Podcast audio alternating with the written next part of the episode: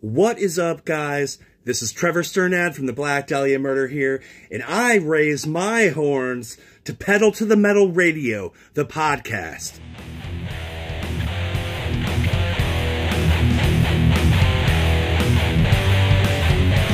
You're listening to Monster House Records Club.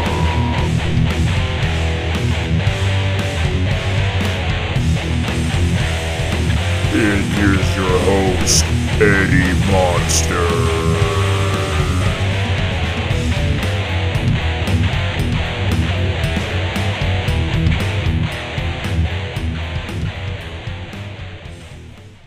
Yes, welcome everybody to day five of the 365 day challenge here at House Records Club. That in the beginning was the late, great Trevor Strnad of the Black Dahlia murder. And I wanted to include it in there because uh, I was always so proud of that that plug that he did for me uh, for Pedal to the Metal Radio, the podcast. Um, always such a very proud moment, and then you know him passing away was uh, was tough to deal with.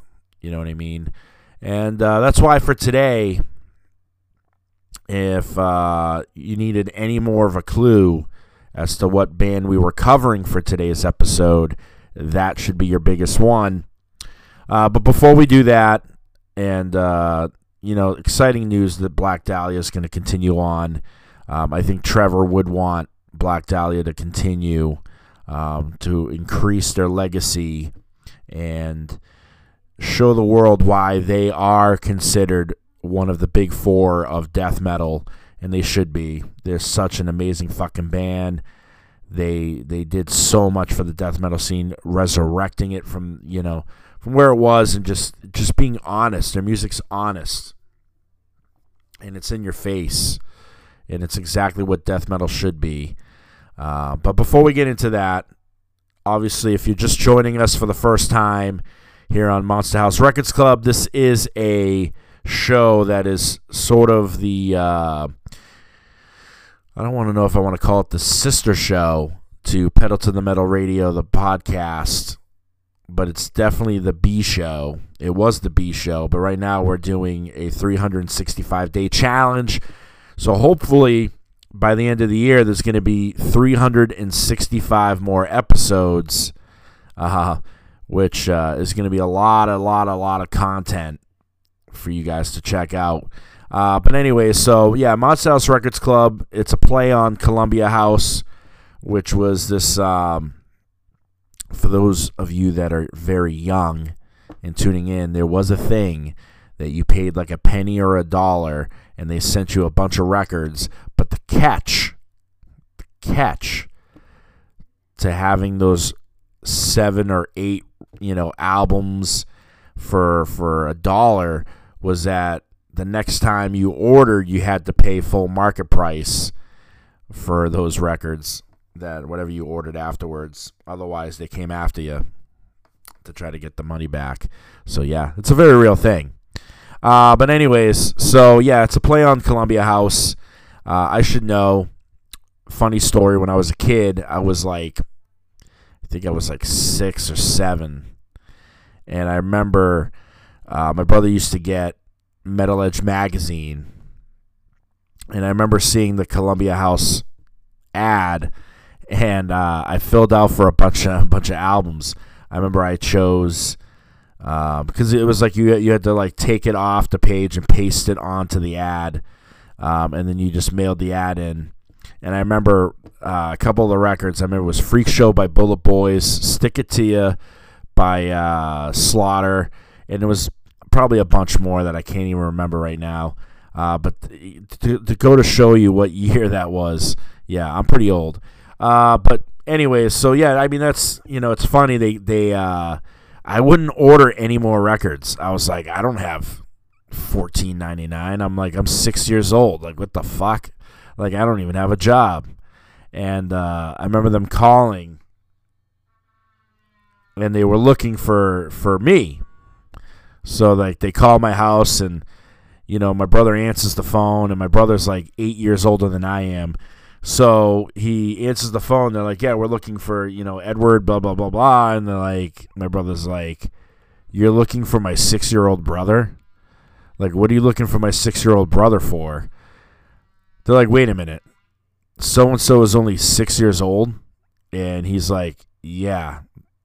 So good luck getting your your money. And that was it. Never heard from Columbia House ever again. Funny enough. Uh, but anyway, so getting back on track here. Uh, everything's graded on a zero to five star system. That's right. We grade every track from zero to five stars. Zero, obviously, meaning that it's a piece of shit, and five meaning that it's fucking amazing and it's life changing. And uh, yeah, we'll go from there. We'll we'll gather up all the albums, and then uh, we'll give you a final grade at the end.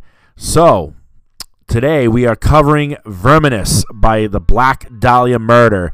And uh, I will comment on what Verminous means later uh, because the title track is the first track. But it's the band's ninth studio album that was released on April 17th, 2020 via Metal Blade Records. And unfortunately, as we all know, this would be the last album ever released with Trevor Strnad, who was on vocals, Brian Eschbach on rhythm guitars, Brandon Ellis on lead, Max Lavelle on bass, and Alan Cassidy on drums.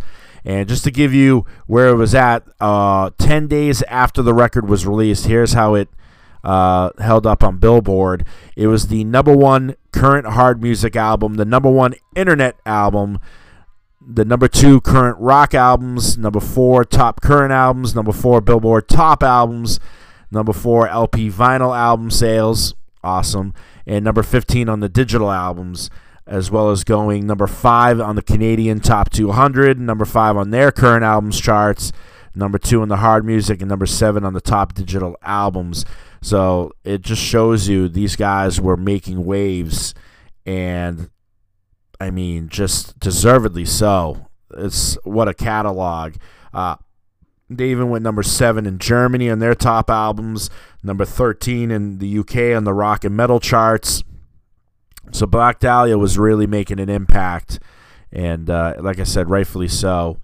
Uh, just amazing shit right here from the Black Dahlia murder. All right, so that's is that on the background of the record. When we come back after listening to a couple of our sponsors, we will tackle the record.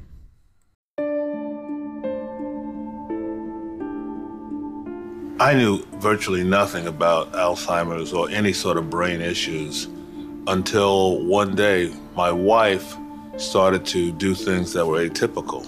Sudden outbursts, uh, becoming repetitive and asking questions. You have this tapestry just creating who you are based on 100 billion nerve cells and hundreds of trillions of connections mm-hmm. making a network. And this disease comes in and every day relentlessly, insidiously just tears that tapestry apart.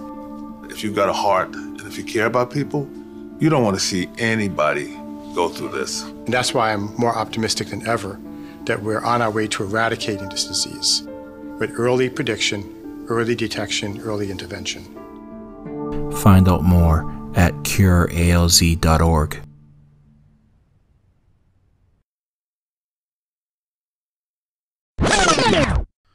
All right, welcome back, everybody. So we are checking out Verminous, and of course, the title track is the very first track on the album, and it helps kick off and starts with some creepy, like eerie sewer scenes, right? Because I, there's an overall theme to this record, uh, which obviously matches the title, which means consisting of or being vermin, basically infested by vermin, is basically what verminous means. Uh, but in the words of Exodus, this is another lesson in violence, uh, just complete brutality. But how beautiful does it sound as the band unleashes unholy hell on your eardrums from beginning to end? Eschbach and Ellis are monstrous on this track, and this is not going to be the last time you hear that. Believe that. This is not the last time you're going to hear me utter those words because Eschbach and Ellis are quite the combination. Uh, you know, Eschbach on rhythm guitars, Ellis on lead. Unfucking believable. That gets a five stars right there. Uh, Godlessly picks right the fuck up where the last track left off.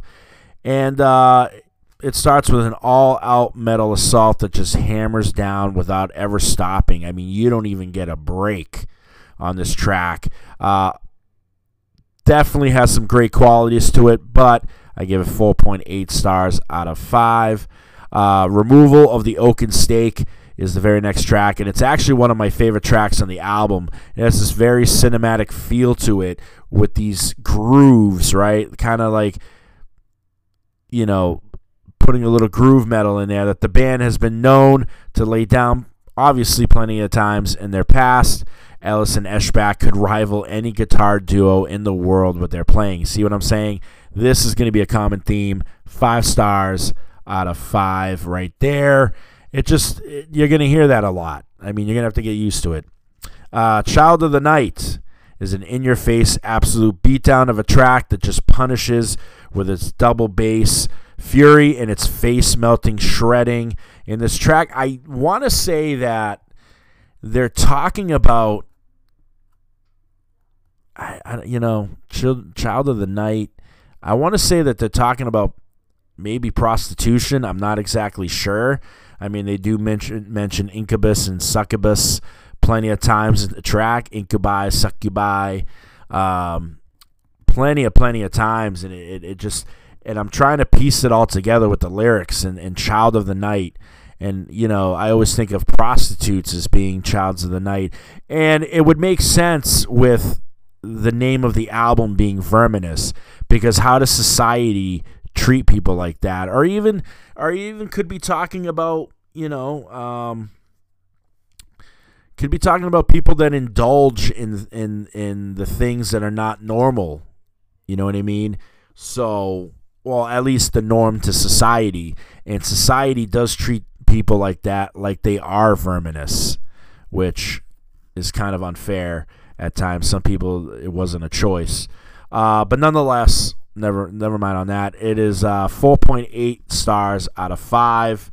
Uh, Sunless Empire, very ominous sounding in the beginning, but the guitar duo help usher in this hammering track um, that has some doom kind of qualities to it. Uh, but it's about how the vermin rule the underworld. That's how I really feel. A sunless empire, right? You're underground, you're vermin. That's your domain. You rule your domain because normal people are above ground and the verminous are below us. So there you go. 4.6 stars out of 5. Uh, the leather aprons, the leather apron scorn. Uh, the band goes lower down the death metal scale than ever before on this track. Uh, Lavelle shines on the track with his awesome bass lines. He has some killer parts in this. I was just. You're to learn if you've listened to past episodes of Monster House Records Club, I mean, like way in the past, or if you've even read any of my album of the week uh, articles on moshpitsandmovies.wordpress.com, you're to see I'm a freak for bass players honestly, I'm a freak for bass players, and uh, he's got some killer fucking parts in this that are just like, oh, you hear that bass and you just it, it's oh man, it just it's awesome. Uh, Ellis and Eschbach can't take the central riff. This is what I like. So there's a central riff, right, that controls the whole entire track, and these guys are able to fuck with it and manipulate it and do things around the central riff that they never compromise it and that is amazing. Again, what an amazing fucking guitar duo. And Strnad definitely takes his, his vocals to the next level on this track and does a hell of a fucking great job. You know, and a track that has a very carcass kind of feel to it. So I loved it. Five stars out of five right there for the leather apron scorns. I can't do it. Uh, anyways, How Very Dead is the next track and I love the guitar work from the band on this one that gives it a very metal feel again with more doom like textures uh, before it launches into overdrive. So this is just the intro to the track. It very melodic and then it just launches right? And it's one of the most abused tracks and i say that in a very very good way that the band has ever done and it's just awesome Awesome, awesome, awesome. 4.8 stars out of 5 on that one. Uh, the Wereworms Feast is another track that has a very cinematic feel with more grooves, like I talked about before. That other track has some great grooves in it. Uh, that helps sets this band apart from others. The duo, the which I'm talking about, the guitar duo, gives most metal guitar legends a run for their money. Right? It's got a very northern European kind of feel to it in the sense of like Mercyful Fate. Maybe like and that's why I, I when i hear the track i think of andy larocque who's king diamond's guitar player. And i think of him when i when i hear the band just the the, the two guitarists just go off especially uh, brandon ellis who's the lead guitarist and he channels it so fucking well in this track that it, it, it blows my mind I'm like, why are people not talking about these two more than they should be? Because this is just dynamite shit right here. Great guitar work. Great guitar work. I couldn't have been more impressed. But yeah, they channel Andy LaRocque to like almost a T. You hear any King Diamond track and then you listen to this one and you're like, oh man, yeah, I could, you know, I could definitely see if, you know, King Diamond went death metal, this is what this song would be um, for sure, for sure. And that's why I gave it five stars out of five. Now comes the conundrum for me because I don't like to grade interludes, intros, and outros. I just feel like they're they're not they're not really worthy of a grade. Uh, so a womb in the dark chrysalis is basically just an interlude. Um, that's just going to lead you right into the very next track. So I don't give interludes grades as much as I would love to. I don't. I don't give intros grades. I don't give outros grades because they're to me they're useless unless they really are important. Because most of the time I'm just like make it part of the track, if anything, right? But uh, who am I to judge on that one? Not my department. Uh, but anyway, so it leads into the very last song on the whole entire album, which is called Dawn of Rats. And this may be one of the best tracks on the album. An instant banger. A banger that should have been played live if it hasn't. Again, it, it it's been about I want to say 17 years, 16 to 17 years since the last time I had seen Black Dahlia Murder live, and that's my fault. That's my fault for not seeing them more and more and more than I sh- than I should have because these guys fucking kicked ass. Um, but yeah, if it hasn't been played live before, it definitely should have been. Um, it's got a great chorus that's matched with the band's playing, making for a great closer to such an amazing, amazing record. Great shit right here. I love this record. Loved it, loved it, loved it. I listened to it two, three times when reviewing this. I just kept playing, you know, the, the tracks over and over again as I was going along, and it just was like, man, fucking love this. This is probably my my one of my favorite releases of 2020 for sure. And I'm definitely glad that I that I got to review this. I don't know what inspired me last night because I was debating what album am I going to review for tomorrow? What album? And I all of a sudden was just like I thought of Trevor. For some reason, I just thought of Trevor, and I said, "Boom! There it is. There it is. I'm going to do Black Dahlia Murder for sure." And I'm glad I did. So for a final grade, it gets 4.9 stars out of 5 for a final grade. Definitely one of the highest grades of the last five days, and deservedly so. This is a fucking great record. Make sure you go out and you pick a copy up, whether it's on vinyl.